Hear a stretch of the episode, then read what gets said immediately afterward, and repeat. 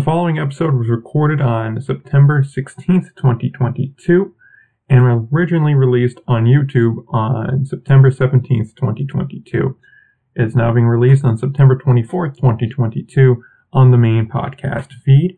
We appreciate your patience in this regard and anticipate episode number 185 to be up shortly thereafter. Please bear in mind that any information proposed in this episode or any discussion had is in reference from the date that it was recorded on, i.e., some things may be a little out of date, but the content is still, in my opinion, entertaining and informative. So, with that said, please enjoy the following podcast. It's time for championship weekend, and we have everything that you need to get ready for it on this week's episode of the Indie Ball Report podcast.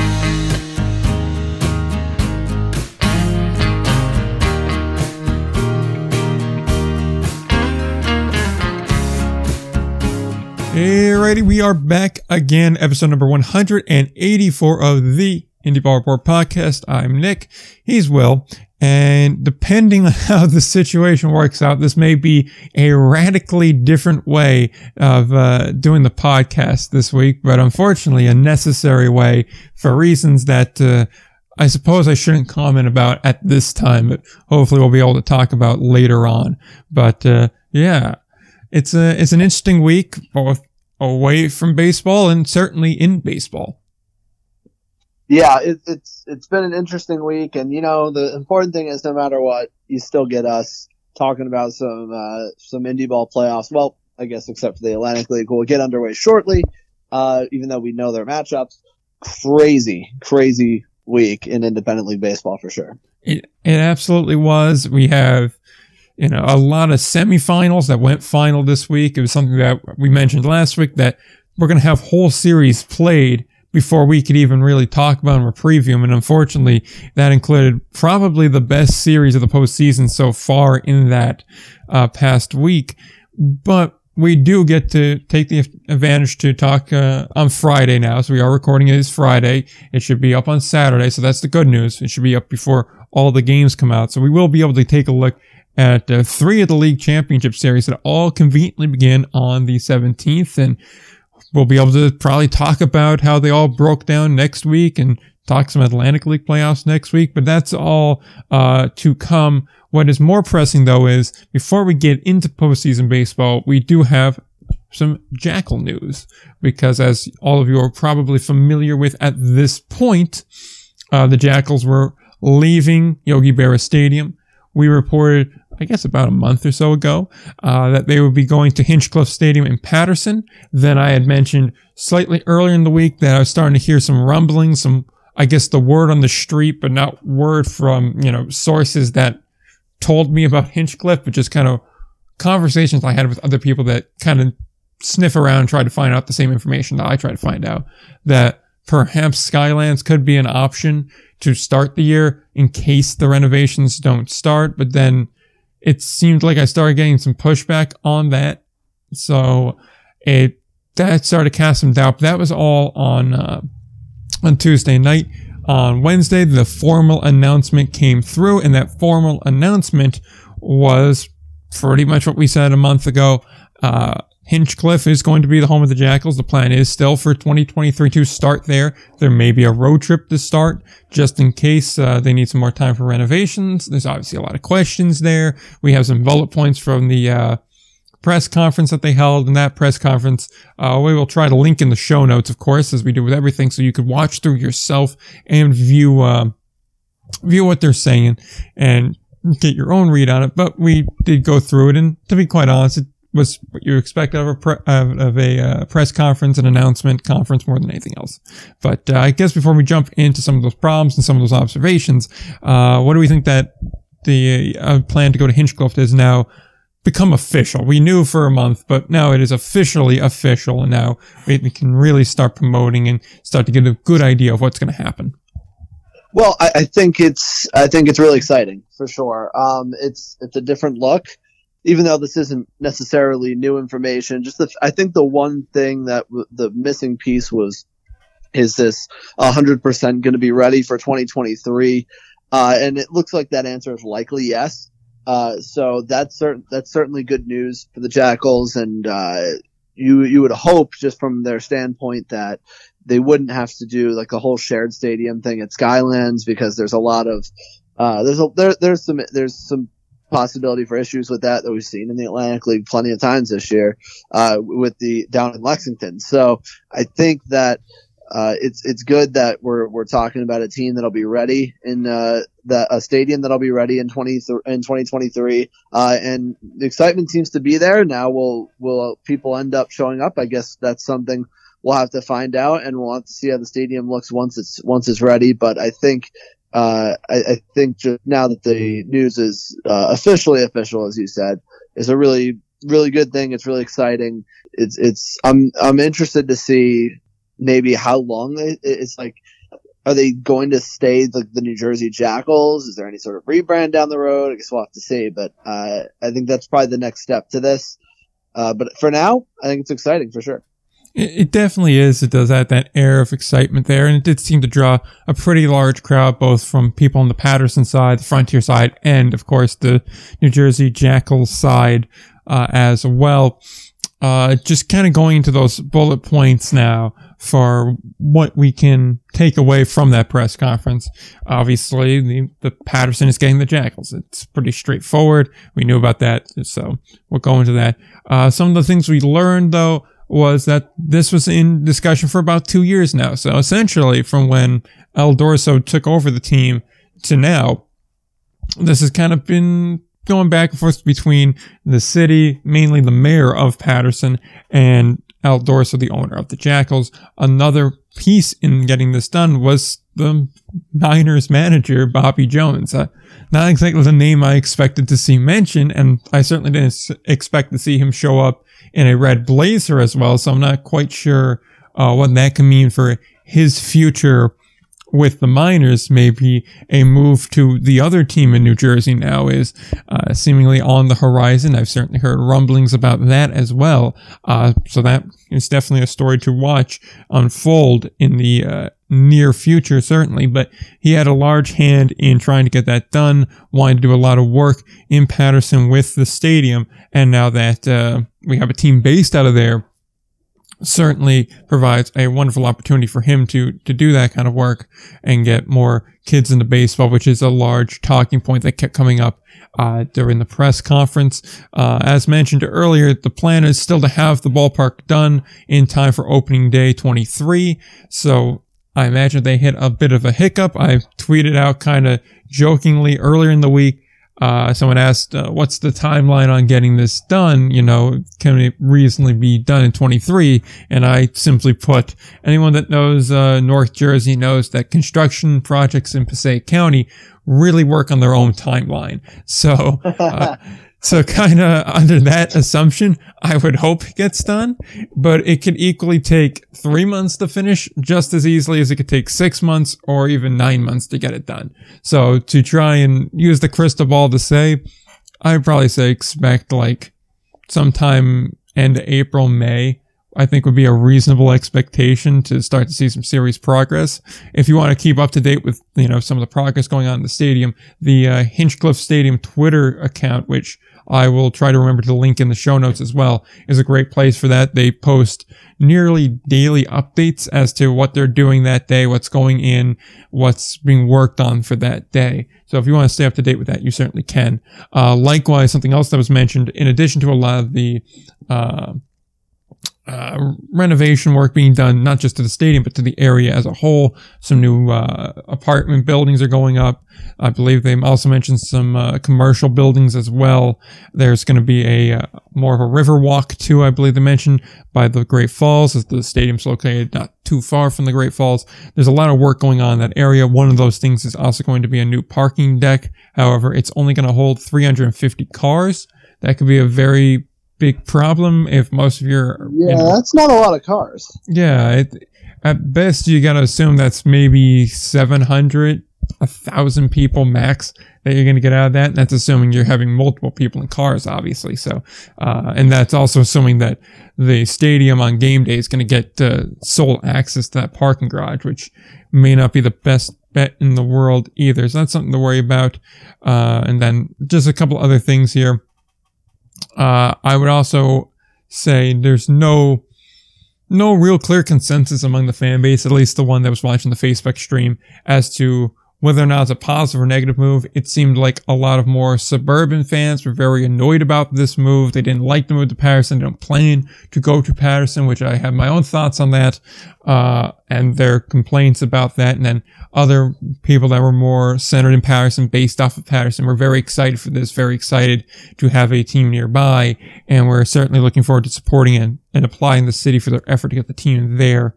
Uh, only other two notable things that I got out of this press conference was that there was no real meaningful update as far as how close we are to the completion of the renovations and as to how this field of play is going to work. Some online discussion has basically kind of boiled it down to this stadium setup's going to have to be somewhat resemblant of the old polo grounds in New York.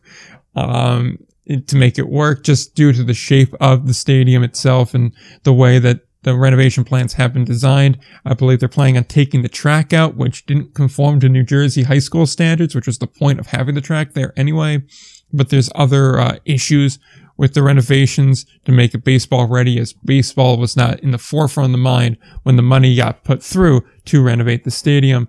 And then the other thing, and this is a very cool thing too, is that uh, we can expect some kind of celebration from the Jackals on July 5th to celebrate Larry Doby breaking the American League's color barrier, similar to what Jackie Robinson did in the uh, National League, of course. And uh, Larry Doby is connected to Paterson uh, via his upbringing. So uh, that would be the direct resemblance and the reason why he got mentioned there. So that could definitely be something very cool to see uh, play out there. But those are just kind of the immediate takeaways that I got. Um, from the press conference. So uh, I suppose I'll, yeah, I'll let you get a word in now. Really cool.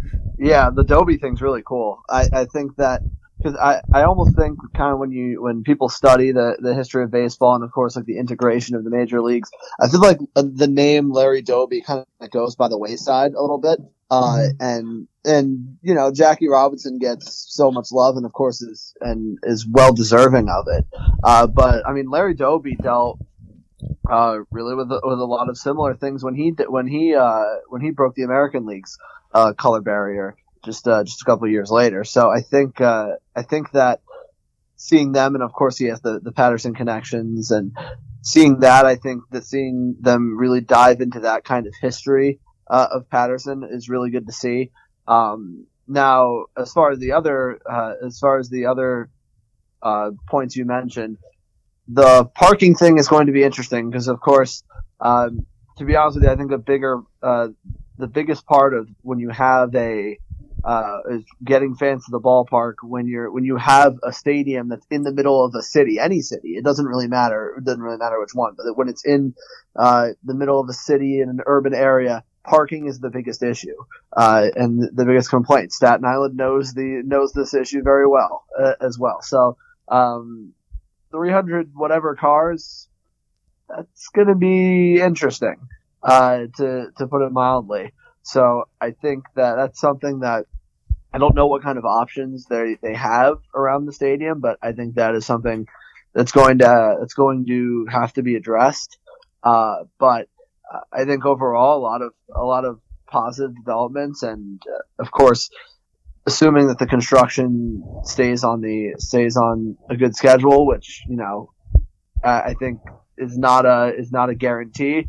Uh, of course, I, I love I always appreciate the New Jersey construction jokes for the two New Jersey co-hosts as well.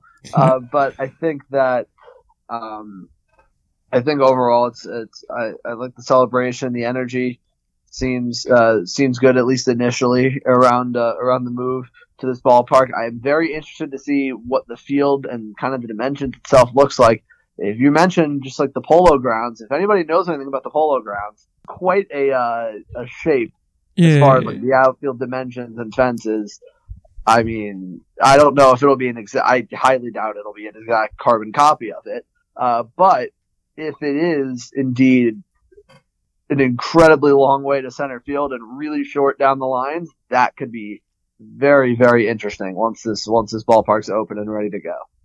It absolutely could. And it just, it'll present a lot of very interesting things and it'll be kind of a return to like the very early days of, uh, of baseball where you actually have legitimate ground rules for a lot of things. I think the only other ballpark where you could realistically say ground rules are in effect would probably be Bosse Field in Evansville just because these stadiums are of the same vintage. So realistically, that's got to be the only way this will work out. But even still, with that in mind, you have to think that uh, there's going to be a lot of other interesting pieces. And just for people wondering, like, oh, what do you mean by pologram dimensions?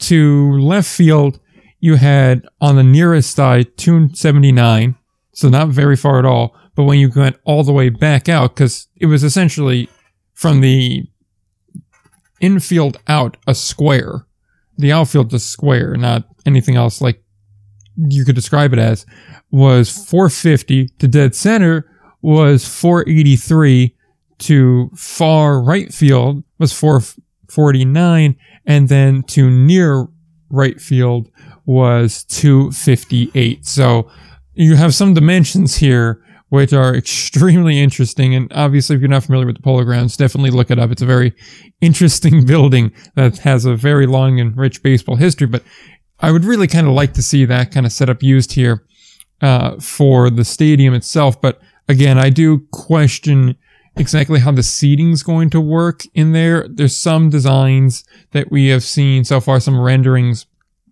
of what the final renovation is going to look like. And obviously, it's a horseshoe shaped uh, setup there. So you could just put home plate at one far side and, you know, have everything else set up pretty well. It's not going to be a 360 concourse, of course, but, uh, um, it could still work for that, but it is going to be a very, very interesting setup. There is definitely a lot of logistical concerns here. Um, likewise, you have to kind of change up the renovation strategy if you're removing the track, and then you have to accommodate for a professional level of, uh, of you know, equipment of, uh, I guess facility upgrades would be it would be the best way of describing it. So that is a concern to me, but I will say this much, and it is something I do want to address. The amount of people saying, I'm not going to Paterson, I got issues with Paterson, whatever it may be, those are fine and fair and legitimate concerns. I'm not going to say they're not. Uh, the city has a reputation for a reason. That said, I really don't value when people say they won't get me to Paterson. They weren't getting you to Yogi Berra anyway. So asking why you left exactly. Montclair State it's like you're drawing 800, 900 on average a game. I mean, when was the last time they broke a thousand a game on average anyway? Probably 19 at best, more than likely a little bit before 19. Those are not sustainable numbers. I'd have a lot more sympathy if they were drawing even 1200 a game. Cause then you could say, all right, well, that puts them still bottom half of the league attendance wise, but closer to the middle, closer to the median. If they were getting the median number, the average number of fans a game as the league average is, I'd have a lot more sympathy for that. I'd say, you know what, they probably should have accommodated that more. That should have been more of a concern.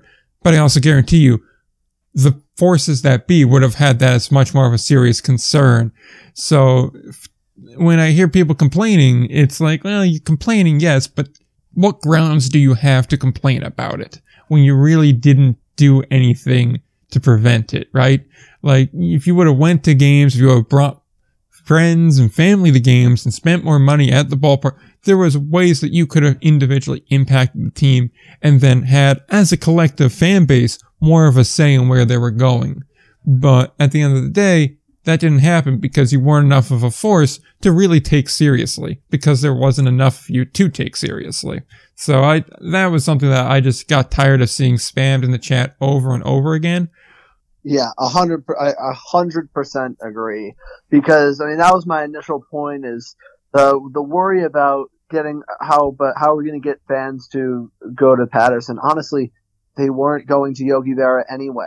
Uh, you, you just got to look at the numbers objectively like that. At the end of the day, like, yeah, of course they're going to lose some fans going to, um, to Paterson, but they could also gain a lot more going, going to Paterson. We don't know. So, yeah, that, I totally agree with that. If you, if you went to like maybe two Jackal games a year and you're saying that you'll never go to Paterson, that's fine. Like, okay, like cool. At the end of the day, Uh, you you don't have a legitimate gripe in that sense, and you know I, I think that it's not like the they were drawing well at all. I mean, they were dead last in the league in attendance. Yeah. So I, I don't think that's something the Jackals really should worry about when they're talking about this move because they were dead last. So at the, at the end of the day, I totally agree with you. It's not like that they're losing many fans, or it's not that they're losing a substantial amount of fans just because there wasn't many to begin with. And now you're hoping to gain some more and establish a new fan base in Paterson. Exactly. It's it's how much more can you really lose when you've already lost that much, right? So, uh, on that note, I think we've kind of said all we're going to say about the matter. Although I do think we're going to come back to the the one comment I kind of made in passing there, which was Bobby Jones's future with the Miners. I will say, when I saw that, and then I got like a couple of uh, comments about it from a couple of different people, all of which I, I trust and be in the know uh, to varying degrees and they all were kind of leading me. They didn't say anything, but they were leading in a certain direction. And then the more sniffing around I did, I I think there's some smoke there. I really do. I I wouldn't be shocked to see him migrate teams in New Jersey. I'll, I'll put it like that. That's something that once we're out of the postseason and we're we're done with all of this, it's something I'm definitely going to want to revisit unless there's been some sort of formal announcement one way or the other.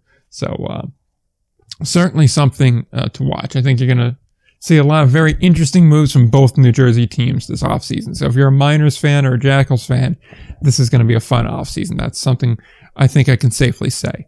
With that said, though, we're going to make our move into postseason baseball because it is championship weekend because all the championship games are starting this weekend or rather are in the middle of happening. And we're going to start with the Frontier League like we all have done pretty much all year because this weekend, this past week in the Frontier League has lived up to the hype, starting with uh, game two of the divisional series against uh, Ottawa and Quebec. Ottawa traveled to Quebec up 1-0 in the series. They needed one uh, win to get the job done.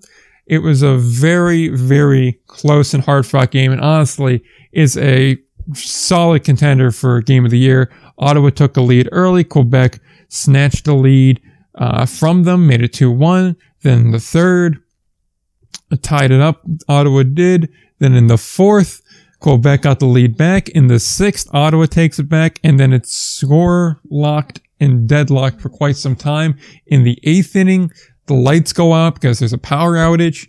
Then luckily the the lights came back on, the power was turned back on. Uh, although I will say, if you look up some of the videos uh, from Quebec and from, I believe, uh, Carl Tardif, who won uh, the Reporter of the Year for uh, the Frontier League, you look up some of the videos they were tweeting out. It was very cool. They were singing and whatnot. They had like the phone lights, like candles in the uh, stadium and whatnot. They're they were having a really fun time. It seemed like a fantastic atmosphere for a baseball game, uh, to be honest with you. Uh, and then they get to the bottom of the ninth. Quebec has no outs, bases loaded.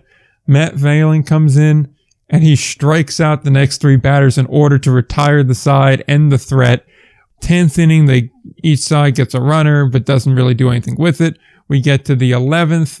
At this point, um, the pitcher for the Miners that's been on the mound in Franklin Parra. He's thrown in three innings. He's going on to his fourth inning of work, and he's been lights out to this point. He he would wind up pitching the full four full innings, uh, only walking one as the lone base runner that would get on base, and he struck a five in those four innings as well. Uh, but more to the point, uh, the the Capitals managed to get some more base runners on, and then T.J. White winds up getting a base hit with, I believe, two outs in the bottom of the 11th to get the fourth and winning run across the plate for the Capitals, forcing a game three. So before we get on to game three and then finish talking about that series as a whole, uh, it was an exciting finish to game two, and that deserves its own conversation right now. Yeah, I think that. I mean, I I think it had to be game of the year, honestly. Just with with with beyond baseball, with the lights going out and kind of setting all of that into motion. Uh, I mean, it was an, an awesome game, and that's what an elimination game between two rivals should be, honestly. Uh, and it was just seesaw back and forth. Um, and I mean, you get hats off to Franklin Parra really out of the Quebec bullpen and with, with go, without giving up a hit for four innings, finishing that all the way. And I think that, I mean, that's, that's exactly what you would, I mean, with Pat Scalabrini running the show, like I mean, that's Parra's game at that point, especially with how he was pitching. You're either going to win with him or you're going to lose with him. Uh, but yeah, just an unbelievable game, a true classic between between both of these teams, and certainly uh, that to force to force a game three. You almost wish like a game like this could have been like game three, but I mean, uh, just an unbelievable baseball game that will go down uh, in the history books, especially um, especially if it ends up being a special season for one of these teams. Absolutely, there. I mean, I also just wanted to acknowledge Matt Vallon had a fantastic performance as well. Both bullpens oh, yeah. really, really showed up and balled out. Really, I mean, you can't you can't ask for a pitcher to come into a more high leverage situation of bases loaded, none away, tie game, bottom of the ninth. If you even walk a guy, uh, even a deep fly ball or a passed ball will lose the game for your team. And you come in, you not just get three outs, but you get three strikeouts that's some real ice in the veins type stuff there. Uh, but yeah, Franklin Parra, I mean, his performance is just as, if not even more impressive, that you only walk one person in probably the four most high leverage innings of your entire season. Cause you come in after the lights come back on in the eighth, it's a tie game for eight, nine, ten, and for his part of the 11th. I mean, knowing that even one slip up could end your season, that's some high leverage. That's some high stress situations there. And he just handled it so, so tremendously well that, uh, I, you just gotta tip your cap to. I mean, that's just Ottawa getting beat by a fantastic pitching performance. And I mean, like you said, it, it has to be game of the year. I mean, you don't, you can't ask yeah, for anything no more in a playoff game than that. So, uh, that sent us in motion to game three on Sunday. Uh, both game three and game two of the West Division series would be played on this day as well. It was also a close game for a while. We'll finish up on the Quebec series, of course. Scoreless through the first three. Quebec breaks the tie. They get one run, nothing going in the fifth, but in the sixth is really where they kind of broke it open. They put up three runs took a 4-0 lead in the eighth. Each side got a run, and that was just about all there was. So I guess you could say it was a lower stress game if you're a Quebec fan. But even still, a 5-1 victory is uh, it's not always the most uh, low stress game. Uh, certainly available there. Carlos Santo with the win in that one, and hats off to Chris Bucia as well. Uh, Santo went five and a third, three hits, no runs, six walks, six walks four strikeouts uh, for Santo. but Chris Bucia, the guy who I kind of thought was going to get game two, but you know, thinking about now, it does make sense that you would hold back the better of your two starters for a game three if you need them, and also keep them ready for a possible uh, championship game start as well. Uh, but Bucia went out four and two thirds. He gets tagged with a loss, two hits, one earned run, one walk, four strikeouts there. A solid outing here. Zach Westcott comes in in relief for him. Only goes two uh, two thirds of an inning. He surrendered three hits, two earned on three hits and one walk. Uh, certainly there. And then uh, Matt Vallon came in as well. And then uh, Escara Escara uh, also came in to pitch for them too. Uh, bullpen outside of Westcott did pretty solid. And I think in the case of Zach Westcott, it was he threw a lot of innings over the course of about a week's time. So I think that just kind of caught up to him at a bad point. And meanwhile, on the flip side, uh, Michael Austin came in to relieve Santo. He allowed no base runners, struck out three of the uh, five outs he managed to get. David Richardson surrendered two hits and one run. And then uh, Samuel Adams finished the job. He went one inning, struck out two in the ninth, and ended the day for uh, for the uh, Titans and ended their season here. So uh, certainly yeah. was a bit of a touch and go series in the beginning, and then Quebec sure. kind of took over there. But a great series nonetheless. Oh yeah, no, a, a, series for the books for sure, and I, I, hope this is not the last time that we see uh, in the in the uh, near future that we see these two teams battle it out in a, in a playoff series. I think you I think you hit it uh, right on the head as far as Westcott Uh, and I think he, I was going to say, he, I, I think he got to a point where uh, he was just running out of gas uh, a little bit. And I understand putting him in out of the bullpen. Uh, it's a, an elimination game and all hands on deck. Just kind of seemed like he, he ran, he was running out of gas a little bit at the end. Uh, of course, it already started a, had already started a playoff game, um, earlier. But, uh, I think that you got to give credit certainly to, uh, you got to give credit to, Quebec for the the offense, even though it was off to a bit of a slow start, they had that big they had that big sixth inning. Um, and the pitching, I mean, the one thing you could say about Quebec that whole series, the pitching was really good, especially the back end of that bullpen uh, was lights out, and uh, that's why they're such a good team. That's why they're hard to beat. Um, and I mean now, uh, and they were able to put away uh, the the rival the rival Titans for a uh, to advance to the Frontier League Championship Series. Absolutely. And I mean, uh, also hats off to the Ottawa Titans, too. I mean, coming into this series, I thought it was going to be a steamroll situation. And I think part of that, too, is I watched a Boulder team that really just was out of gas go up against a Titan team that had more left in them. And so it really made it look lopsided. And I was just thinking, oh, well, this is a Titan team just taking advantage of a weaker Boulder team that just is out of gas. But they showed in this series that they are and were a very legitimate threat. And honestly, if they would have gotten to the finals instead of Quebec, I would have given them an equally as good shot against their Western Division opponent. Uh, and they really did prove an awful lot to me. There was a lot of guys, AJ Wright being one guy that really stepped up in this postseason. And uh, I certainly am interested to see what kind of team they're going to return next year.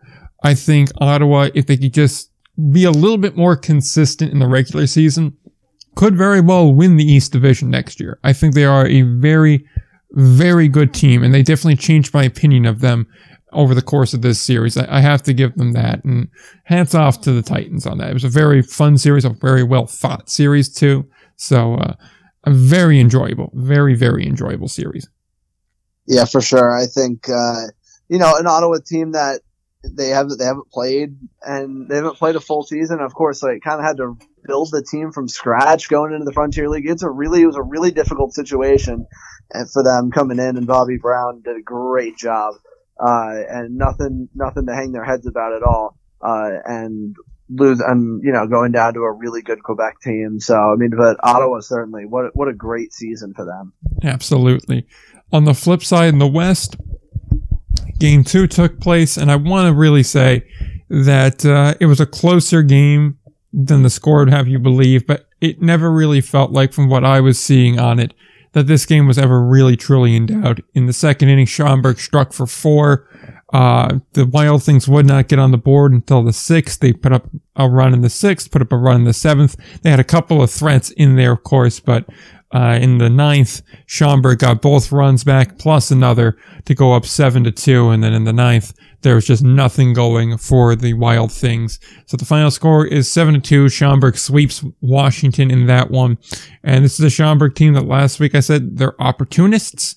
They will take advantage of it. If you give them an opening, they will take full advantage of it and they will make you pay. And they proved that again in this series. But for just as much as they're opportunists, this is a team that has a lot of familiar faces from last year's championship team, supplemented with a lot of newer additions that they just kind of go right for you and they know how to play postseason baseball. And if you're not careful, they are going to beat up on you. You have to approach them very carefully and kind of get a little bit of luck from some of their, you know, hit or miss guys and the ones that aren't hit or miss, you just got to do your best to contain them. And if you're able to do that, then, you know, you're all well and good. But if the hit or miss guys are hitting, you're going to have a really rough night. And that kind of was proven in this series as uh, the Boomers, you know, they, they beat up on Washington for the second straight year in the postseason. And uh, on the flip side, I mean, it's going to be tough being Washington again, getting so close to you know, playing for a championship and trying to get that first championship. One of the teams that truly has been a model franchise, been very successful on the field, off the field, to still not have that championship, it does kind of burn you and to be eliminated again by the same team as last year. That's gotta hurt as well. But uh, a lot of good performances on that Schaumburg side, and unfortunately for Washington, they just uh, they had two bad innings, in that kind of cost them the the whole uh, the whole game and get down to it. Yeah, I think Schaumburg. I mean, they are the poster child for getting hot at the right time, and that's not to say because uh, I think last year was a bit more of an example for that per Yeah. se, just because I mean, to be honest with you, last year they were they won a bad division. They were pretty much an average team for most most of the season. You could even Um, argue below average, to be honest. Yeah, for for sure. And I, I think this year they, they had a better regular season, but I mean, yeah, this team, they it, it's it's got a sting certainly for um, for for Washington, but I mean, you got to give credit where credit's due, and uh, Schaumburg getting hot at the right time, taking down a a really good Washington team, uh, and I mean. I mean, when you look at this game too specifically, I mean, Rob Whalen's a really good arm uh, and they were they were able to hit him pretty good for five innings. And Schaumburg, I mean, overall, uh, the, one thing you have to the one thing you got to say about Schaumburg is, man, did, did their offense come to play in this series? Uh, and shocked when and something that we really haven't seen against Washington all year is their their pitching staff honestly getting brutalized the way they did in this series, uh, and just being able to go win a game on the road, especially uh, in in this game too as well. So I mean, congratulations to them. Their their offense uh, is getting red hot at the right time for sure, uh, and which should sound familiar to a lot of Frontier League fans. Will they be able to finish it? Well, I guess we'll have to see about that. But uh, setting up a big showdown uh, with with the Quebec Capitals. But I mean, same old story for for the Schaumburg Boomers because they they just you when that when it comes playoffs on you you can never ever ever count them out and they've proven that yet again it, it's honestly so impressive that they're able to do that. Not to mention that if you look at their bullpen, between Scott Shears and Thompson, they gave up one run in this game, game two, and they allowed what uh, two, four, six, seven base runners in about uh, three and two thirds work. That's pretty impressive. I mean, hell, Daryl Thompson, not the Daryl Thompson, but Daryl Thompson, the the reliever Daryl Thompson, uh, in two innings of work, he struck out five. He faced 10 batters. So half the guys that came up, he was striking out, and only four of them reached base here. So once you take out the two walks and the two hits, I mean, it, it was still an perf- impressive performance with them, but even more impressive there. I mean, it's a strong bullpen, and also Yoshikawa got to start again. So it tells me that that light tower in game one of the postseason, that wild card game, almost helped out the Boomers a lot, right? Because Yoshikawa pitched pretty good to start. You know, it's very limited amount of work before game one had to be suspended. And then he gets to come in, he gets to pitch a couple more times as well because his arm's still fresh. He basically made a bullpen start in that first game and he's able to pitch in this decisive game. And quite clearly, he went five and a third, allowed five hits, two walks, and one run, struck out six.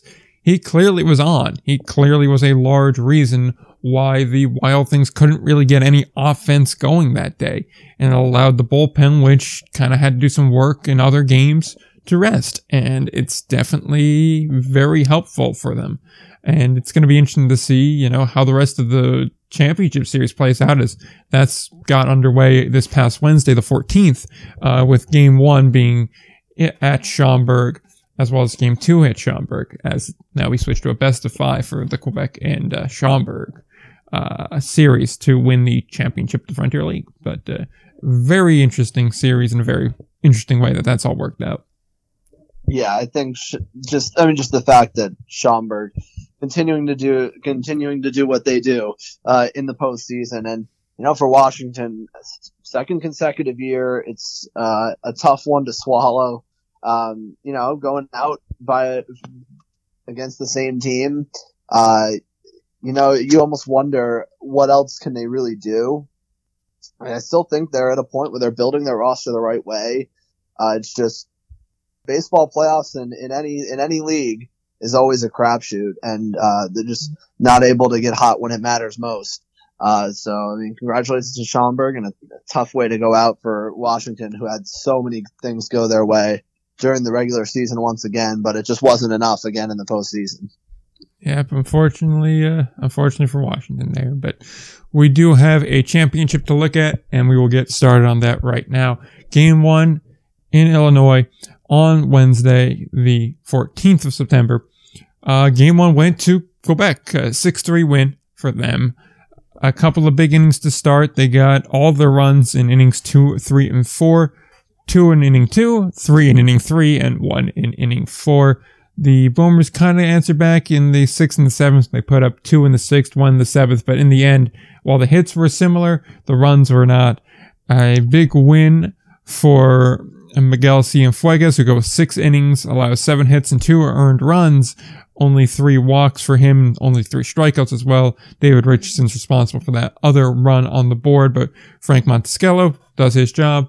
Franklin Parra, just a few days after having a very clutch performance in game two, comes in and shuts the door, gets the save in one inning of work, allows two base runners, gets a strikeout. That's all she wrote. Flip side for the Boomers. Luis Perez was pitching. He allowed 10 hits, six runs, one walk, six strikeouts, and six innings of work. After Perez exited the game, though, only three walks and two hits uh, by the bullpen there. So quite clearly against Schaumburg, showing that the bullpen is really the backbone of this team. If they can get a good start, they can shut you down. That's something we've known this whole postseason and really most of the season. This team was capable of doing. Uh, bullpen guys, uh, Pichardo, Shears, and Joyce for the Boomers there, all looking very strong in their outings as well. Uh, overall, though, just not too much offense going for the Boomers, while the Capitals managed to get runs across early and then defend the lead. That's what good teams do, right? Yeah, I, I think honestly, Nick, I think that I, I view this game one uh, in this series as almost a must win for, for Quebec. And yeah. I say that because uh, they had Miguel Cienfuegos on the mound. He was good, not great, but he was certainly good enough uh, to shut down a red hot offense and uh, and I mean of course giving up just two earned runs over six innings. Uh, I kind of felt like this is a game that Quebec had to win and they did uh, because one Cienfuegos on the mound and for Schaumburg they were kind of reeling on the on the pitching end. I mean Luis Perez had a really rough regular season.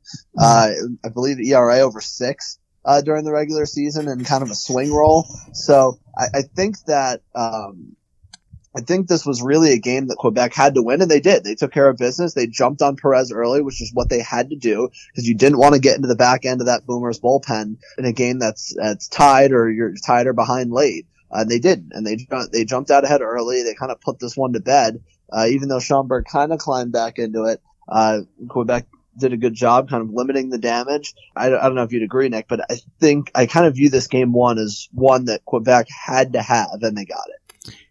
I wouldn't necessarily say game one was a must have, but they did need to split in Schaumburg. And between the two of them, game one would have been a lot easier to win than game two. So I would say, I guess through doing some jumps on it, I would agree with it. Uh, they couldn't go back to Quebec down 2-0. That was just not going to be something that they would have been able to do. I don't see this team being able to take three in a row against the Boomers. So when you look at Cienfuegos versus uh, Perez, or as we'll discuss in a second for game two, uh, uh, Cody Pavina or Pavea versus uh, Yoshikawa, it's clear which one's going to be a much easier win, and that is game one. And so they did take it. I would agree with that, and they managed to uh, keep the Boomers at bay for that one.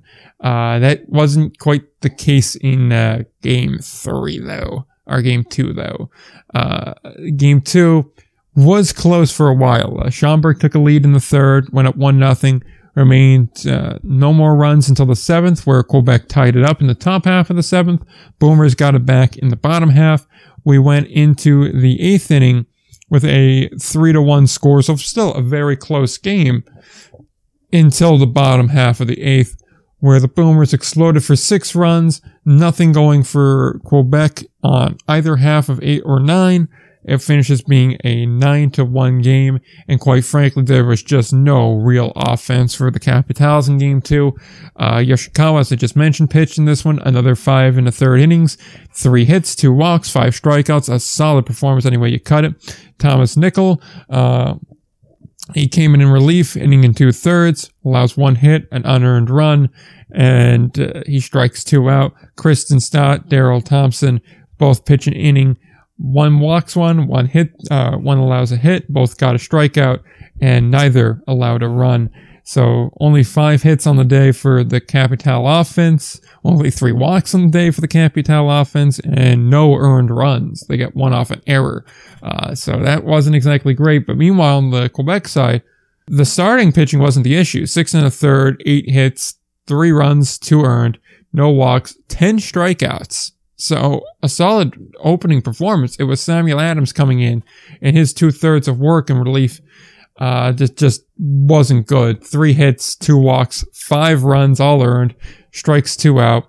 Uh, Kodina, he comes in, pitches a third of an inning, allows an earned run and a hit, gets an out, and then uh, David Gauthier pitches two thirds of an inning relief, doesn't allow a hit, doesn't allow a run, doesn't allow a walk, doesn't strike anybody out. Bunch of zeros in the stat line there. But at that point, uh, the game was long dead. So it wasn't uh, it wasn't a bang up performance from the Quebec bullpen there, and this was one of those times where, as I said a moment ago, if Schaumburg gets a good start from their starting pitcher, they're a very tough team to beat, and that showed today because that bullpen was not going to break at all. And that game two was on Thursday. Game three is later today, Saturday, uh, and that is in Quebec now. So we are done with uh, U.S. Frontier League baseball until 2023 now.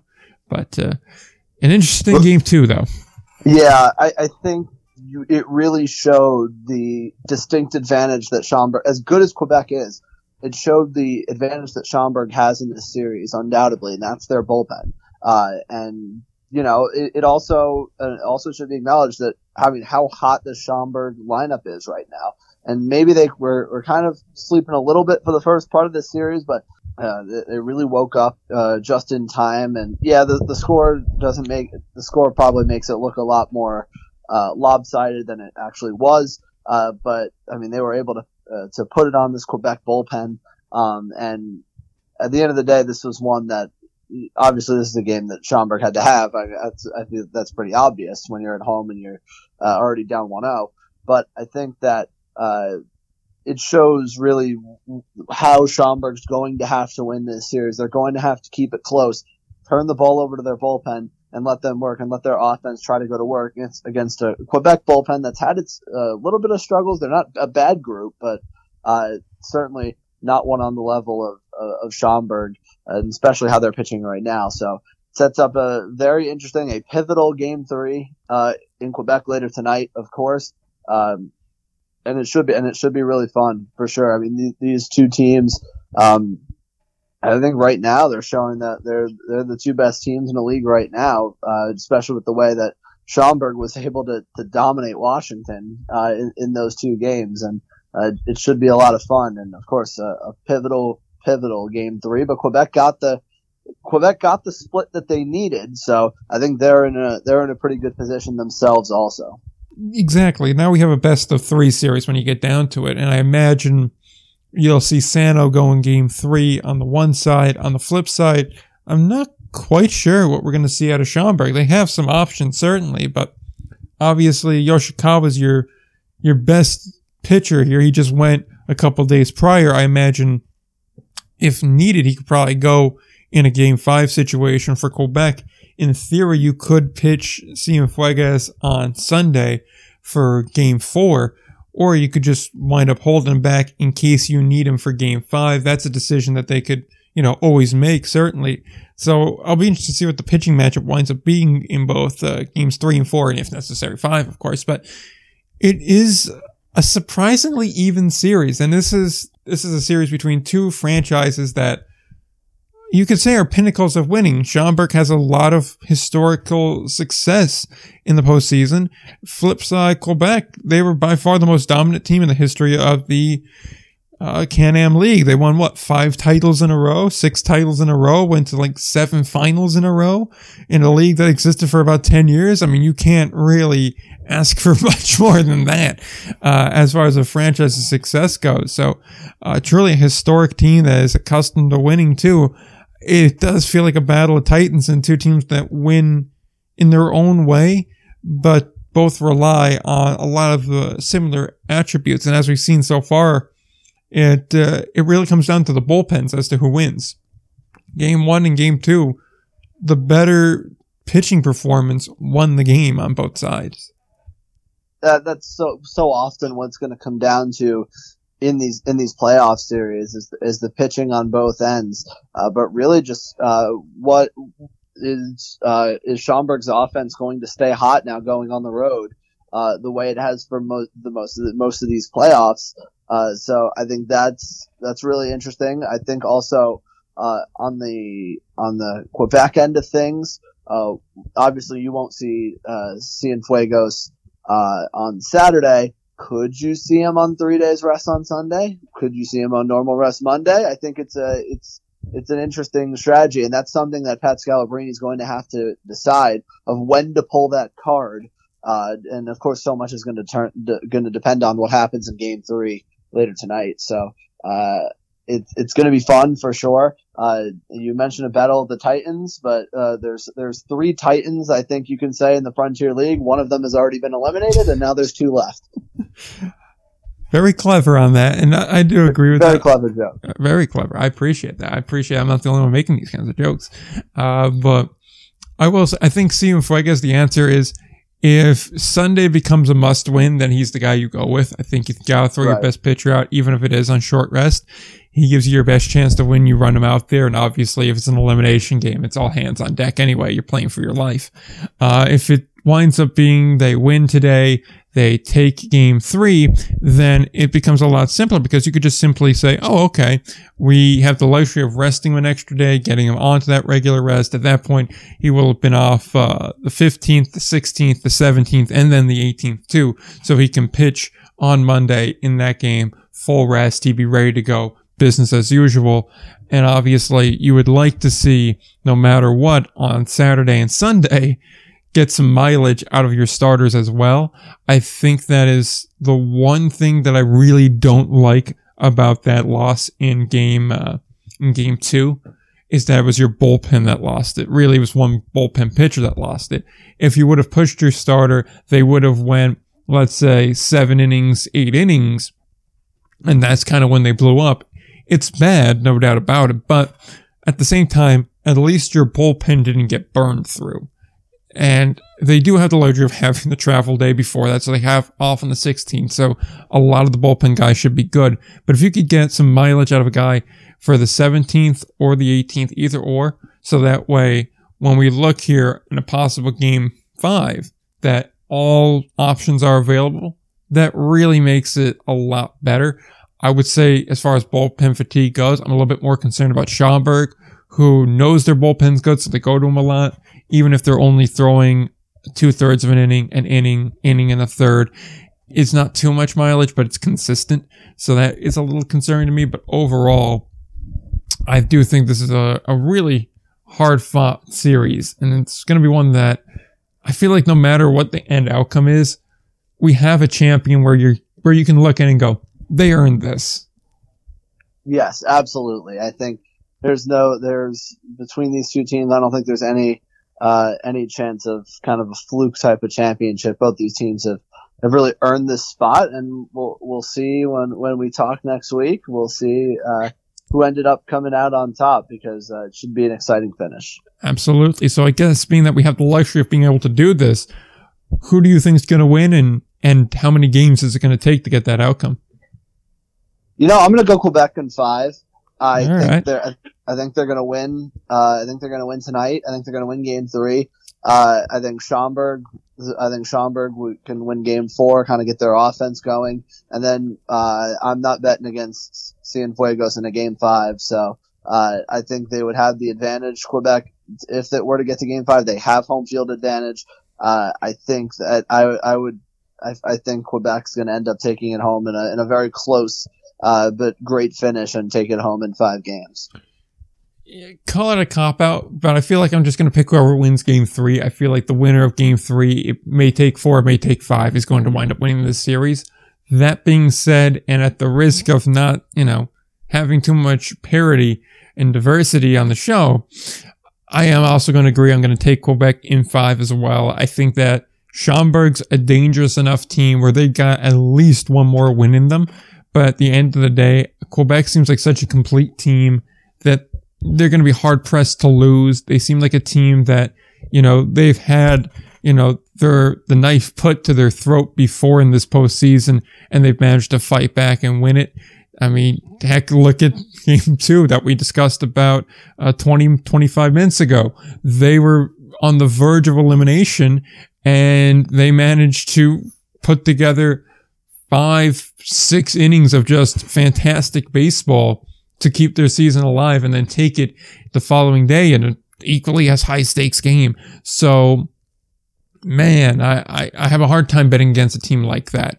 And while Schaumburg's had some adversity in this postseason, they rolled through Washington pretty easily. They beat up on Evansville fairly easily, even before the uh, tower light delay. Uh, the first day of game one, they looked to be a better team. And then the second day, they proved they were the better team by just the way they dismantled an, Otters team that was quite frankly a, a very solid and complete team. Uh, so I'm not counting them out. I think Schaumburg's got some fight in them, but at the same point, they really haven't uh, faced too much adversity in the postseason yet. They've been down in a series once. They managed to tie it up, but now if they're going back to Quebec, I like the Capitals to uh, to take it. I think they can win two out of three and win this uh, championship again. So I'm going Quebec in five. However, I do think whoever wins game three has a very, very, very good chance of winning this series. Yeah, and that's why that game three is so pivotal. So I'm sure we'll have some better answers uh, after the game's played tonight, but uh, we'll have to see. Yep, definitely there. And if you have, uh, I guess it's FloSports, you can watch Game Three on there. And if not, uh, there are a bunch of uh, radio streams available. That's how I usually, I guess you could say, watch, but more listen to the Frontier League games because uh, for the price they want for for Flow streaming, I'm not going to pay that. So that said, there is some very good radio men across this league. Definitely check them out. Check out their broadcasts. And on that note, we will go and switch to the other league that will have their championship starting today in the American Association. Uh, we had a very hard fought, very well contested, uh, I guess, divisional round up into this past moment with, uh, our final four teams of Fargo, Kansas City, Cleburne, and Milwaukee. I believe last week at this time, we didn't quite know who was going to be in there. King County wasn't eliminated yet. Uh, I believe only Lincoln was actually eliminated. And uh, there were some very close series here, but for the sake of brevity, we're going to kind of just look at the series that was and preview the series that will be uh, this upcoming week here with with a lot of uh, a lot of intrigue in this one. Oh yeah, uh, a, a, lot of intrigue certainly. I think in in this series, uh, I think the American Association playoffs in general did not disappoint. Uh, you know, the, the, great series that we ended up uh, getting between Fargo, Moorhead, and Kansas City did not disappoint either, uh, and setting up a very interesting championship series. Absolutely. Here and just to quickly cover how each team got here. Uh, Cleburne and Fargo Moorhead, they didn't really face much adversity in their winter take all game threes. Each side 173. The situations to get there were a little bit different, but by and large, at the end, neither team really had to worry all too much. King County mounted a little bit of a charge in the ninth, but it fell flat. As far as Milwaukee's concerned, they had a little bit of a tougher path. They won 3-1, took some Brian Torres uh, tremendous fielding efforts, as well as a couple of really solid pitching performances for them to get the win, and also Miguel Gomez uh, just going off and having himself a day. That said, coming into game one, we had Kansas City versus Fargo Moorhead in North Dakota at Newman Field, and uh, it didn't quite go the way of the Red Hawks. I think that's safe to say. If they five to one loss, it was a very close game for a while. It wound up being two one Fargo going into the ninth. We were thinking, okay, they got a real good shot that they may pull it out, and then the ninth it was a four run ninth inning for the Monarchs. They managed to just kind of take advantage of a uh, Joe Jones that came in in relief, surrendered the home run that gave up the, the lead change there. And uh, unfortunate turn of events, JC Escarra just balled out in a pinch hitting performance there. His only a bat was a three run home run that gave them the lead. So unfortunate there for Fargo Moorhead, but they would get their revenge. Uh, on the flip side, looking at Milwaukee and Cleburne, Milwaukee takes that one five to two. Again, another game that was close, I suppose you could say. It was two nothing Milwaukee until the eighth, where they wound up going f- up five nothing. Cleburne gets a couple runs back, one in the eighth, one in the ninth, but in the end, uh, that eighth inning is what did them in. Again, another very solid performance from Gomez. He goes three for four, two runs, four RBIs. I believe he had a home run uh, in there as well. Uh, so he definitely, oh, he had two home runs, my mistake. So uh, Miguel Gomez, certainly the MVP right there. There's a little bit of a sticky situation in that eighth inning uh, that uh, between Smith, Huckabee, uh, and Gray they managed to get out of, and then Ben Holmes finished the job uh, in the in the in the ninth. So a couple of very interesting performances on both ends. Good starting pitching by and large. It just game one in both cases were very interesting. Set up a very interesting stage for for game two on both counts. Yeah, I I think that in both cases you saw that uh, how much the bullpen can really impact the game and uh, how much. I mean, honestly, when you look at that Kansas City Fargo Moorhead game, uh, that's it's a gut punch certainly for for Fargo Moorhead uh, in that in that game. They had a home. They, had, they were at home. They had a two one lead going into the ninth inning, uh, and just were not able to were not able to close the, to shut the door. Uh, and of course, a, can- a team like Kansas City is never out of it. Uh, but I, I, think that it the the bullpens, uh, even uh, really on both cases, weren't. I mean, Kansas City certainly pitched well. Uh, Fargo Moorhead did not at all. Good, but I mean, the starting pitching I mean, both both in that in that game was really good between Matt Hall and Kevin McGovern. Went exactly how uh, you would think it would. Um, but so that was a huge win for Kansas City. Uh, and and on the other end of things, you know, I, I think Milwaukee, uh, even though Cleburne was red hot, Cleburne got the win uh, in their in their first round series. Milwaukee, they pro- they are the more talented team. They they they're a team that's played a lot better of late, uh, and they were able to uh, through a collection of relievers. They used five relievers after Schugel started the game, but um, but a big road win for them in game one, and uh, the road the road teams in both cases taking game one. Definitely, yeah, it was the case there, and it was uh, it set up a very interesting stage for game two. And in the case of Fargo, like you mentioned, it was a gut punch to them, so they needed a big response, and they got it out of the gate to get the first run of the game. Kansas City answers back, goes up uh, three to one in game two. Then Fargo answers back by tying it, getting a couple of runs in inning number six, inning seven. They trade two run innings, and then in the eighth, this is where Fargo starts to pull away. They get one run. In the ninth, they get two runs. And in the end, they win eight to five, uh, in a four hour epic of a game to force a game three. Tyler Grauer was the starting pitcher for Fargo Moorhead. He goes three and a third, four hits, three runs. Only one was earned, but he walked four. He struck out four. And this is where the bullpen kind of came in. Feldman, Berlingmar, Stover, and uh, DeBoard they combined to go the rest of the way, a total of uh, about five and two thirds innings. Uh, they only allowed two runs combined. Both came from uh, Berlingmar uh, in his two thirds of an inning. Everybody else allowed a grand total of two hits, a grand total of two walks, and struck out five. So if you exclude that one uh, reliever, the other three went out and did their job in spades. On the flip side, if you look at Kansas City, Nick Belzer goes five innings, five hits, three runs all earned, four walks, four hits.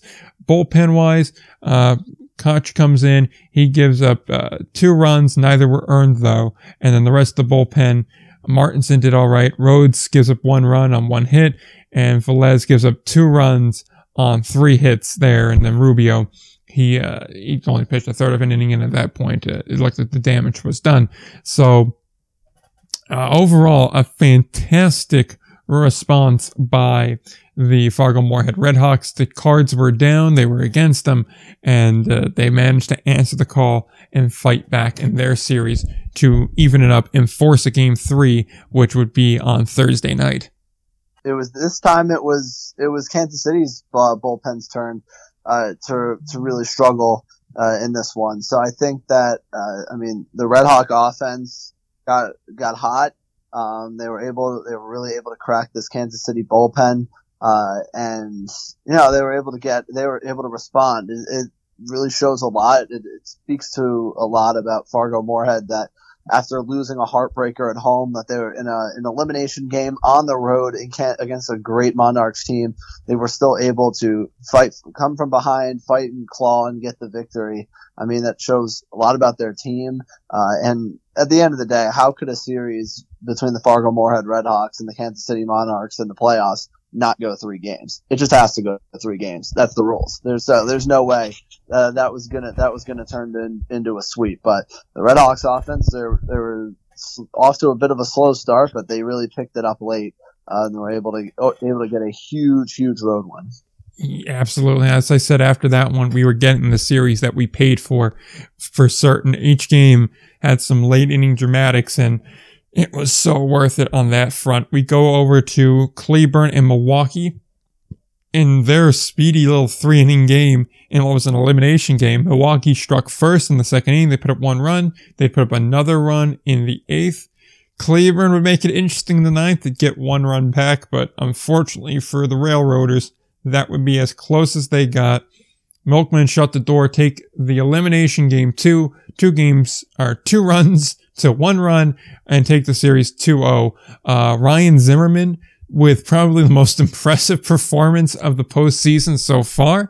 In his five and two thirds inning, he allows one walk and two hits, no runs, no earned runs, and he strikes out 12 batters, just bullying the uh, Cleburne lineup there. Frank uh, Bartow comes in to relieve him, two and a third for him, one hit, three strikeouts for him.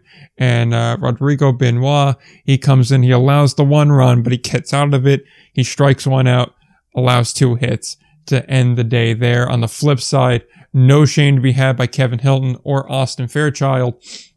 Uh, and they go uh, seven and a third for Hilton, uh, two thirds for Fairchild, three hits, two runs, both earned, two walks, six uh, strikeouts for Hilton. Fairchild in his two thirds of an inning allowed two hits and struck one out, but didn't allow any runs. So overall, uh, fantastic performance by each pitching staff. Uh, but in the end of the day, it was just uh, the Milkmen pulled it out. They pitched slightly better, and that's why they are playing for a championship later today.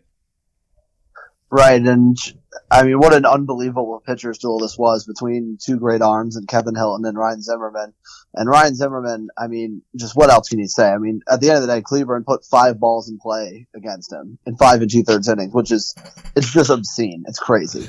Uh, and the Milwaukee, they, they turned to him and it's interesting because he had a decent regular season, but not a great regular season. A 4.45 ERA in those 19 starts in the regular season, but I mean, he saved his best, uh, his best outing of the season for for the right time uh, at home against against Cleburne and to to put them away. And I mean, a great job by Frankie Bardo, uh, especially out of the bullpen as well, uh, getting a big seven outs to turn it over to Benoit. Uh, just a, a, great day for the Milwaukee pitching staff, and uh, their offense struggled, but at the end of the day, it was it was it was enough because of the the performance of those three guys, and especially Ryan Zimmerman, who just honestly was, was unhittable. It was, and uh, that's the thing too. Zimmerman for the last few years, I don't mean any disrespect, but he's been painfully average to below average, really. He had a good season with, I believe it was St. Paul a few years back, but that was really it. He hadn't done too much else outside of that. And of course, you know, you like to see it still, but he wasn't really the guy you'd expect to turn to in a situation like this. And he answered the call, and it was truly impressive there. And uh, at the end of the day, I think we were both shaky about the whole East Division. We said about all of them, none of them really are that great. And if you really want to go down to it, the championship series is in the West. It's Fargo and Kansas City again. These are your two best teams, and it's not even particularly close.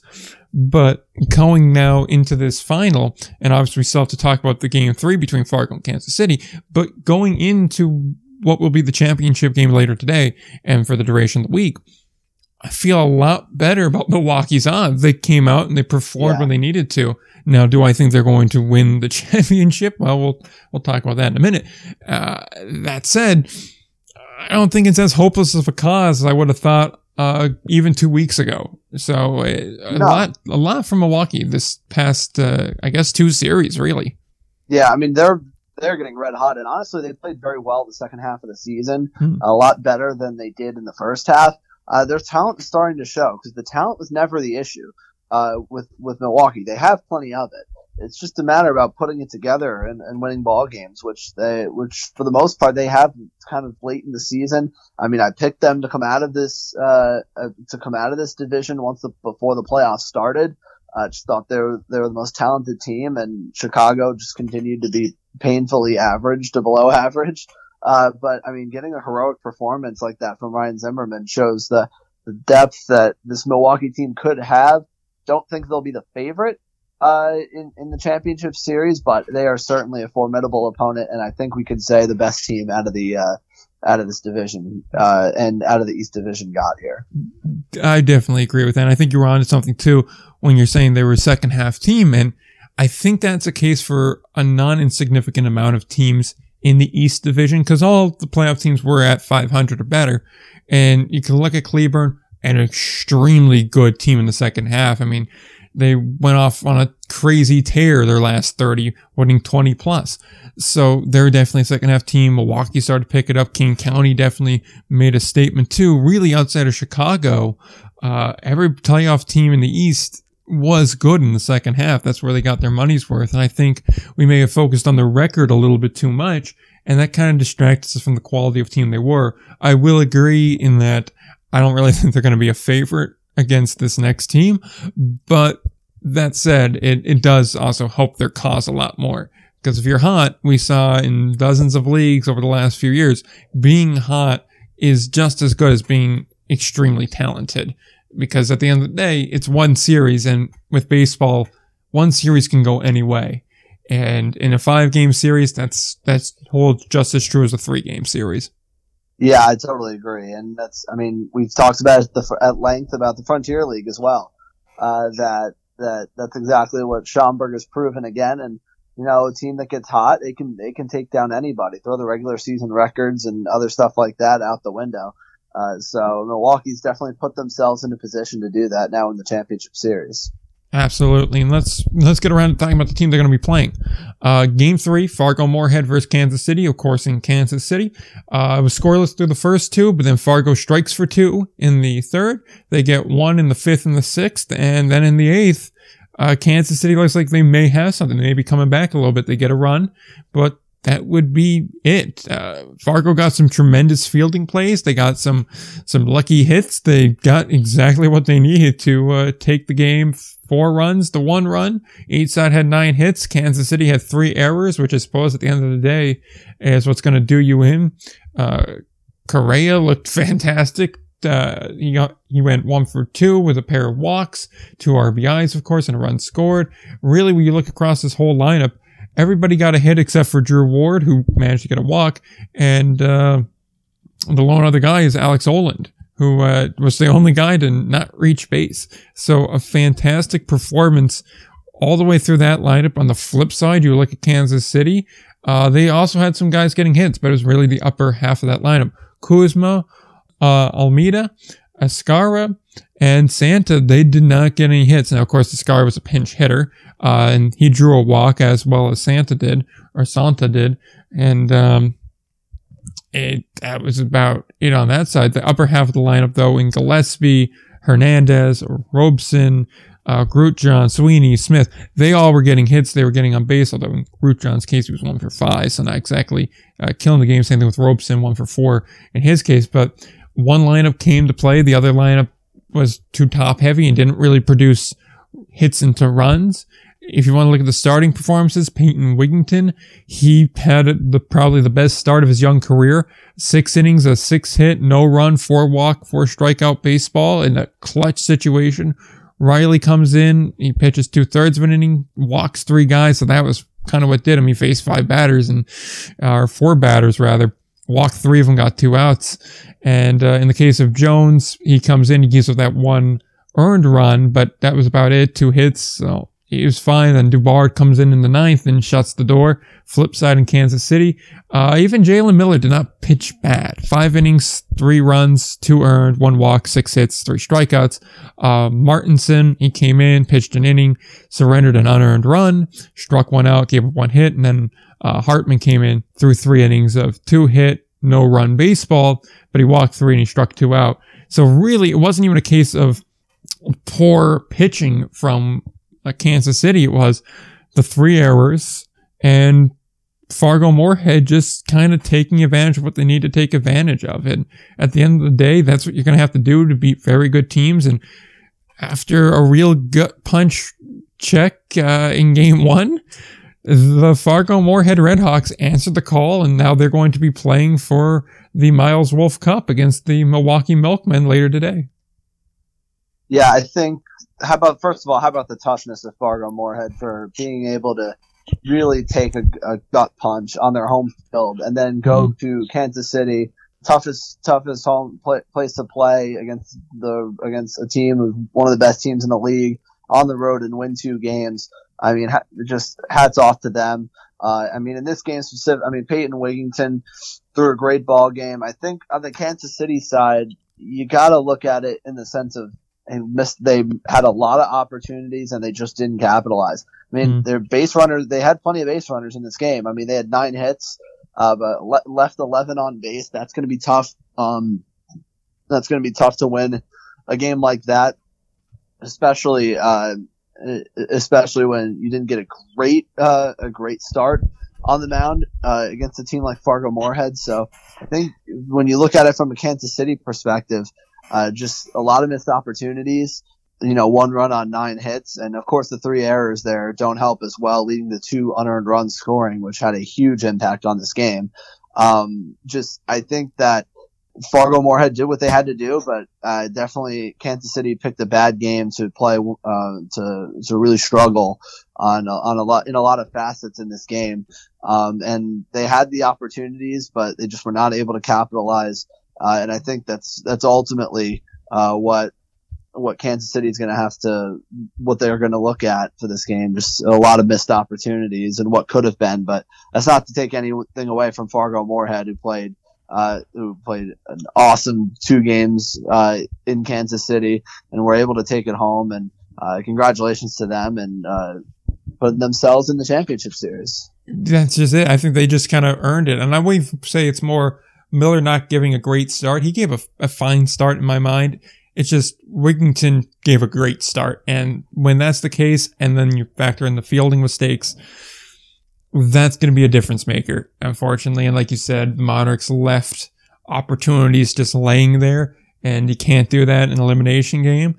And the thing is, I think if we would have played another two games, we probably could have seen a much different result. We could have seen perhaps a a Fargo win as a or a uh, Kansas City win rather than a Fargo win, or we could have seen the same result. It's just these two teams were so closely matched that such uh, such events are going to be what makes you go. I guess Fargo is the slightly better team, but they both were very good. And like I said, I wish we would have had this for a championship. I think having that as a rematch of the championship for the championship again would have really been the most fitting end for this. But it's still Red Hawks Milkmen is still a fine series, and that starts later today at six o'clock in the Central Time Zone. All these times are about to be Central Time. Uh, so game one will be at six o'clock later today. Tomorrow on Sunday, uh, one o'clock start time for uh, Fargo Moorhead and uh, the Milkmen, which I'm not sure what I think about a one o'clock start on a football Sunday, but okay, that's the decision. That both of those games are going to be in Franklin, Wisconsin. So Milwaukee will be the the home team. Those will be the last two Milkman home games of the year. And then on Tuesday, the 20th, game three will take place at 6.30 at Newman Outdoor in Fargo, North Dakota. Uh, if necessary, game four and five will both be 6.30 starts. That will be Wednesday and Thursday. So at the very latest, the 22nd is when the American Association season will come to an end. Or if uh, there is a sweep, it could end on Tuesday. So at some point, middle of next week, we will have our decision out in North Dakota as to who will be the Miles Wolf Cup uh, champion, uh, or otherwise known as the American Association uh, Championship Team of the Year. So, uh, be interesting Well, to see. Yeah, it'll be interesting to see. And you know, on that one o'clock Sunday start time, it's okay because the Packers are on Sunday Night Football against the against the uh, against the Bears. So no worries, Milkmen fans. You get to go to the game and then go home and watch the Packers.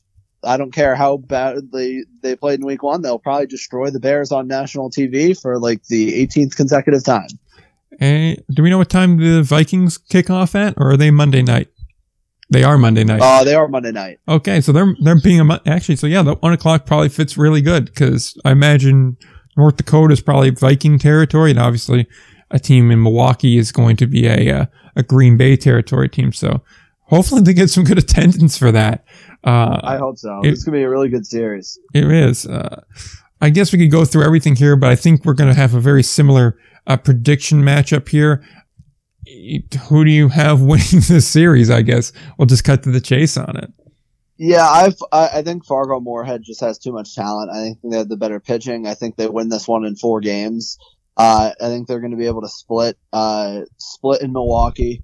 Uh, and then Fargo Moorhead's going to be able to win game three and game four on their home field at Newman Outdoor, uh, to win. I just think, I just think they're the better team, the more talented team. And I, I've been saying, well, we've been really saying all year that the, the champion is likely coming out of the West. Uh, no reason to switch up on that now.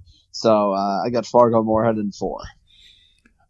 I'm going to agree with Fargo.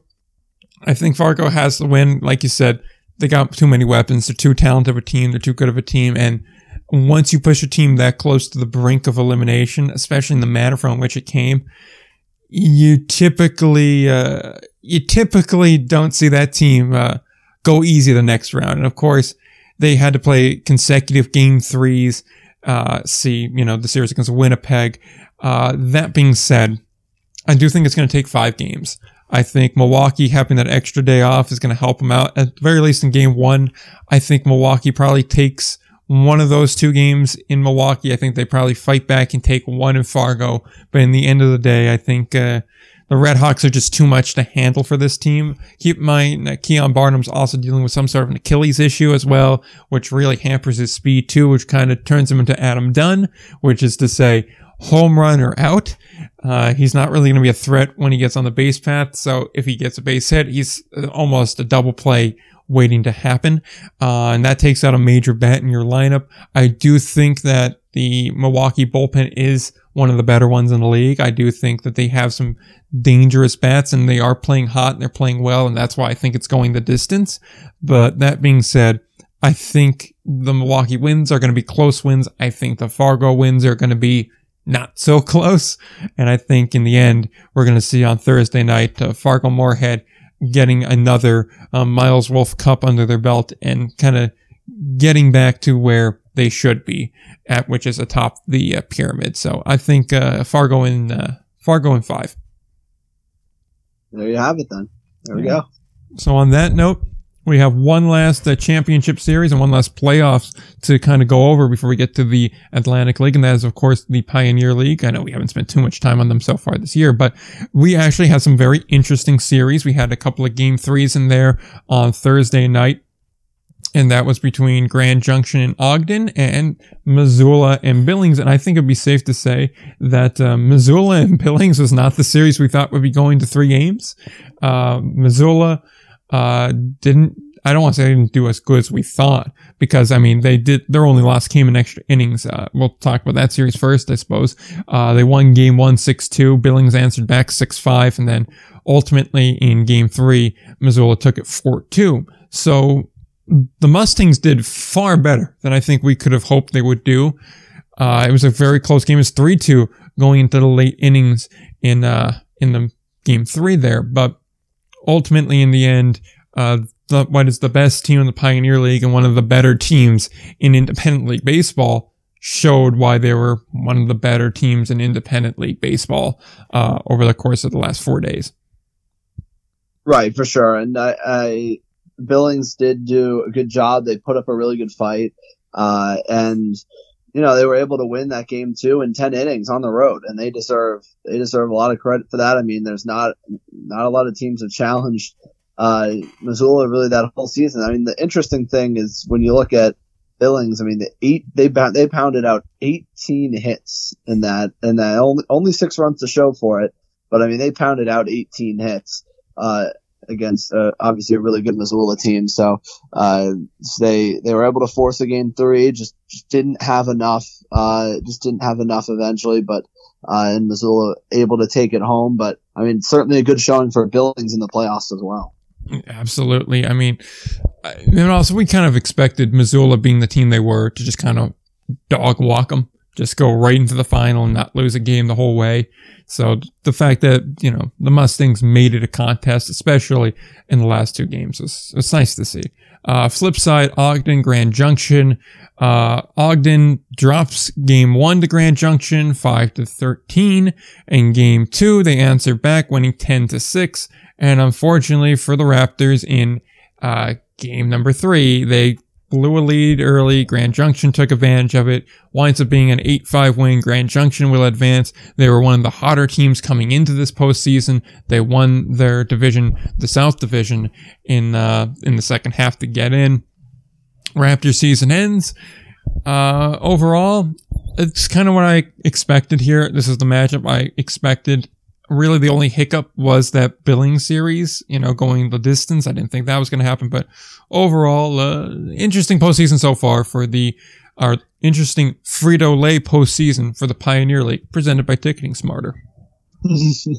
That's right. And, uh, you know, I think you've seen a lot with these scores and offenses. Uh, the offenses kind of rule in this in, in the Pioneer League, and that's really what happened in this series. And I mean, just I mean, seven runs combined in the seventh and eighth inning for Grand Junction. Uh, it's certainly a tough one to swallow for for Ogden, who had a four-one lead going into that seventh inning. Uh, but you know, the bullpen's not as deep, uh, and they were and Grand Junction. Credit to them, they they battled back. Their offense exploded late, uh, and they were able to get a big winner take all win on the road uh, to to now face the wagon that is the Missoula Paddlehead. Yeah, and uh, I guess uh, I guess on that note, we have uh, game one on Saturday later today. Uh, that's 7:05 Mountain Time, which I believe is nine o'clock in the East. If that helps you any, uh, that's going to be the same time for games two, and if necessary, game three. It's only a best of three for their championship. Uh, game two will be Monday in uh, Missoula, I believe. Game one, uh, if I'm not mistaken, is going to be at Grand Junction and then game three would be on Tuesday. So by Wednesday, this one will be all wrapped up and done. Uh, do we see Grand Junction having a chance? Do they manage to push this one a full three? Do they manage to even take the series from Missoula, or is this just the kind of gift wrap it and hand the trophy back to Missoula for the second straight year in a row? Nah, give me Missoula in two. I, I'm, I'm, I love them. I love me some Missoula paddleheads.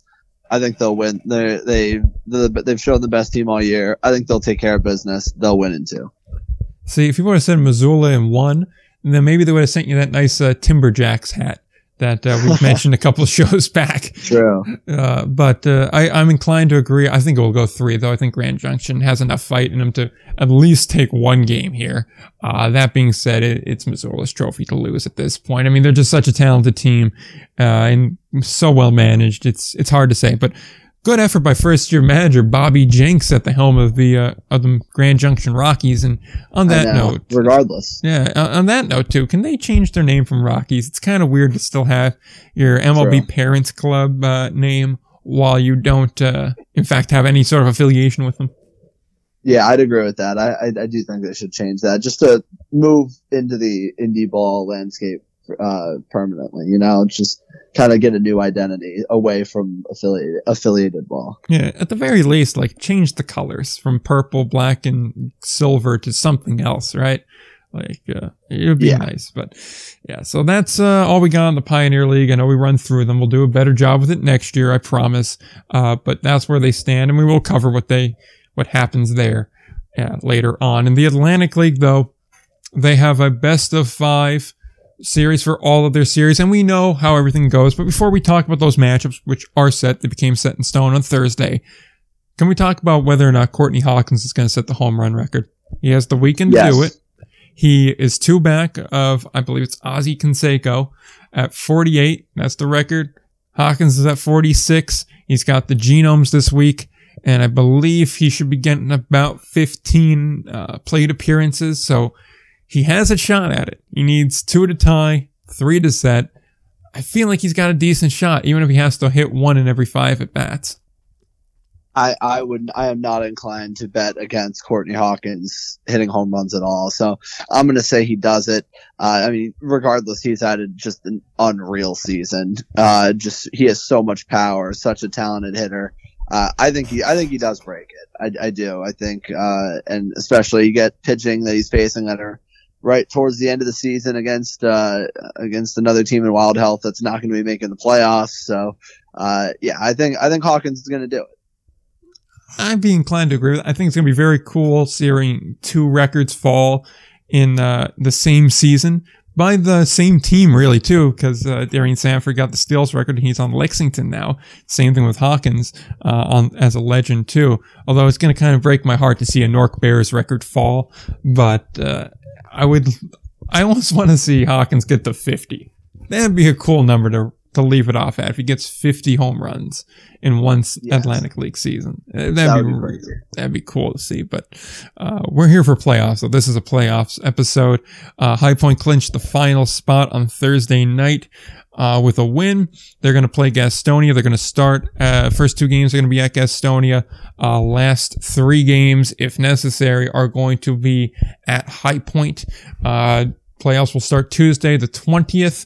Uh, game one will be on that 20th date and game two on the 21st. Game three will be on the 23rd, allowing one day for travel. Uh, games four and, well, game four and five, uh, if necessary, will be on the, uh, on the 23rd. Uh, game three on the 23rd. Game, uh, four would be on the 24th. For whatever reason, the league didn't bold the Saturday date, uh, on the website. I don't know why they didn't do that. Uh, but and then game five would be on Sunday the 25th. So next time we talk to you, we'll probably be doing a preview of sorts for the Atlantic League Championship, or at the very least breaking down what's happened in those semifinal games. Uh, on the flip side, Southern Maryland's going to be playing Lancaster uh, for their shot at the uh, championship belt. Uh, so it's two very good series there. The actual Atlantic League Championship Series will start Tuesday the 27th, and it can end as late as Sunday, October 2nd but is only guaranteed to go uh, through Friday the 30th. And it will start off with the North champion uh, going to the South champion. So whoever wins High Point or Gastonia will host games one and two, with uh, the last three games, of course, two of those being, if necessary, hosted by whoever comes out of Lancaster and uh, Southern Maryland. So before we even start concerning ourselves with that, what do we think of our four playoff teams and the matchups that we have? Well, I think it's it's not a surprise given I think really for the, I mean, we are playing uh, those spots are wrapped up with a week still a week left of games to play in the season. Um, not really a surprise as far as uh, those teams. Uh, Gastonia far and away has been the best team uh, in the Atlantic League all season. Uh, but I think that um, I think a, a series between them and High Point. Uh, I think High Point certainly has a chance just because of I mean they're both rivals. Uh, and I, I think Gastonia will end up winning that series. Uh, I think the, the really interesting one is between the Barnstormers and the Blue Crabs. I think a really evenly matched series there. Uh, I mean, but it almost kind of seems like the Blue Crabs have historic, uh, in the first half, they really dominated the Barnstormers, but, uh, it's, it's going to be really interesting, I think, in the, in these two series. I'm going to pick Gastonia and the Blue Crabs. I think that I think the Blue Crabs have uh, have so much familiarity with uh, with the Barnstormers as well. I think they're going to come out on top, and I'm not betting against Daryl Thompson in a playoff series. I want to see the Blue Crabs also get to a get to a uh, championship series because I mean it's been I think since 15 I think was the last time they made it into the championship series, but uh, it, has been, been, a while. Minute. Yeah, it's been so, a minute. Uh, I'll look. It's been a while because the Ducks have kind of just run the North Division, but uh, I I'm gonna go with the Blue Crabs and Gastonia to make it. Yeah, I'm gonna look that up real quick just to see or when the last time Southern Maryland made a uh, a championship game was. I believe the Patriots wound up dog walking them in the last time yeah. they made it. Uh, but that being said, I'll agree on Gastonia. I think Gastonia is just too good of a team. They're going to finish with both top five all time Atlantic League wins in one season. Uh, they're already at 86. I believe they could get as high as 89 or 90. Uh, so that's certainly impressive there. Uh, and winning percentage, they're going to finish, I think it was third or fourth all time as well. So equally as impressive. They've just been a dynamo team. And it kind of seems silly that at one point this season, we were questioning as to whether or not they were legitimately a good team and if they were going to even, you know, win the first half and then could they keep it up in the second half? And, uh, ultimately, uh, it does seem kind of silly we question it, but they were, they, they pulled it out. So I think I agree with you. I think Gastonia is going to take. I think they're going to take care of business in four games. As far as on the flip side, I like Lancaster a bit more. They're a hotter team, even if they are 13 games worse than uh, than the Blue Crabs are. I I kind of want to see Lancaster make it, so I'm going to go Lancaster. I think it goes five games either way, but I do like the Barnstormers slightly more than uh, they otherwise would. And you were right. 2015 was the last time they made the uh, the championship game. Yeah, the only reason I know that I think is because Somerset was in that. Well, because Somerset was the one who beat him, and that was the last championship Somerset has had. Yeah. Uh, but I I think that uh, I think either way, I think these playoff series should be really fun. Though I can't wait for it. Oh, absolutely, it definitely will be. So we'll give a more in depth look next week once we actually have series uh, taken care and taken place, I suppose. So uh, be something to watch out for. We will have more postseason baseball to talk about next week. We will have championships wrapped up next week to talk about, and we'll have plenty more in the future. So on that note, we'll end this very long show, which quite frankly, as of the time we're recording this, I'm not sure if you're going to get in your podcast feed or if we're going to have to do some funky stuff with YouTube or what the deal is actually going to be. I'm sure you will have seen a video I put up yesterday at this point, or I will have hoped you did on the social medias explaining to some degree the situation at hand here. Uh, so with that, we'll go to the plugs. We'll get out of here and we'll kind of let you get to the games later today. Uh, if you want to find the show, I really don't know where to tell you at this point, uh, because that's part of our issue. But uh, Apple and Spotify and Google are pr- three pretty safe and reliable places. But the best way to know if the show comes out or when the show comes out, where to listen and everything like that is to follow on the social media channels. That is on Twitter at IndieBallPod. They absolute best place to find us is Twitter. We're active on there. You get a lot of up to minute updates if there's an issue. And if we ever have to use YouTube as a backup option, that's the easiest place to find it and get the link tweeted out and sort out any sort of issue there if we have to do any sort of emergency uploading. Uh, that being said, you can also find out on Instagram at LPB underscore news and at, and at Indie Ball Report. Uh, you could definitely find everything there. The website's normally up to date. However, we may have to do some renovation work depending on how the situation plays out. Uh, so you may not be able to get every episode right away, but definitely in the upcoming weeks, we'll be able to get everything back embedded there. Uh, so you can find the show notes though on there and you can find some other stuff there as well. But, uh, keep a weathered eye on the Twitter page. I really beg of you to watch the Twitter page because that is going to be the best outlet for staying up to date as we kind of sort out all these issues. So, uh, with that said, do you have anything else left to add? One thing I have left to add, I quickly want to give a big shout out to Billy Pinkney uh, with the Jackals, Billy the Bat Boy. Uh, he he announced, I believe, a couple days ago when this comes out that uh, that this season with the Jackals was going to be his last. Uh, so whatever's next for him, he's incredibly, incredibly talented. Uh, he's done so many things for uh, for for both the Jackals and independent league baseball and minor league baseball as a whole. He's got an incredibly bright future. Can't wait to see what's next for him. And a friend of the show as well. So a big shout out uh, to Billy. Can't, I cannot wait to see what's next for him. Absolutely. Honestly, that's the biggest loss for this team going to Paterson. It's not getting Billy to stay on. I'm not sure how much of a factor. I think he said it really wasn't a factor that he was planning on this being his last year uh, with the team anyway. But he was always a fixture with the team, always a fixture there. He does quality work. Still follow him, and I mean, nothing but the best for that guy. He he gets uh he gets the job done. He gets great content done. So very, very much agree there. Uh, I thought this week I was going to be going on a rant because the Montreal Canadiens now have an ad on their sweater, which seems like such a sin to me on so many levels. And I'm kind of surprised the province is not on fire at the moment. Uh, but that said, don't really have too much to add outside of a lot of stuff's happening. Really, and I, I know I'm stressing this a lot, but keep following the social media.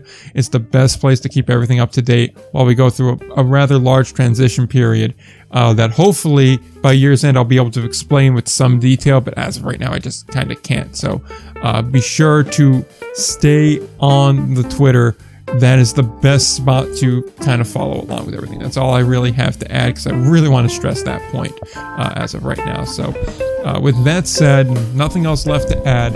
Enjoy the week of championship level baseball. And until next time, don't forget to play